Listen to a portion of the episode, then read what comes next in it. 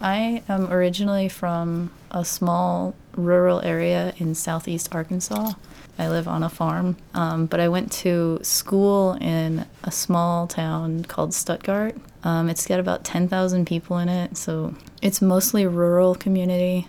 Lots of farmers, people that work with grain processing, truck drivers. We get all, all kinds of people like that.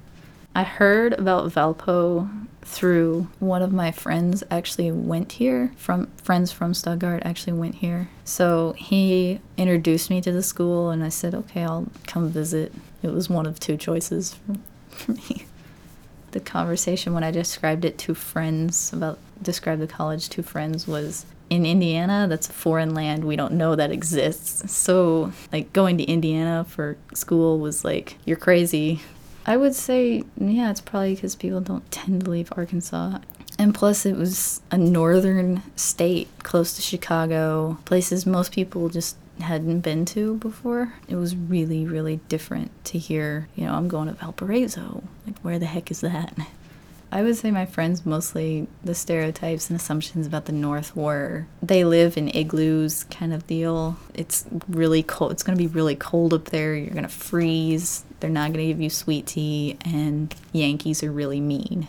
My assumptions were lived out a little bit, mostly off campus. People are very different, they're more terse. It was very cold my freshman year. It was, I believe they call it snowpocalypse. We had several feet of snow. I've never seen that much snow in my life. But, you know, most of them did not pan out. You know, the students I met were yes, I could definitely tell that they did not come from the same background. At the same time, it wasn't like such a huge discrepancy that we couldn't like associate first coming here and then trying to fit in was it wasn't really a big problem for me. I'm a pretty reserved person, but getting to know people was was easy for me because I had a lot of outgoing people on my floor who were willing to say, "Hey, come hang out with us." So I said, "Okay, sounds good."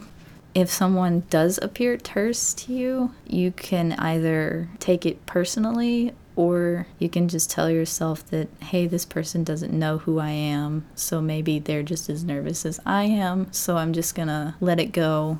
Taking it like that made it a lot easier to deal with just the different culture.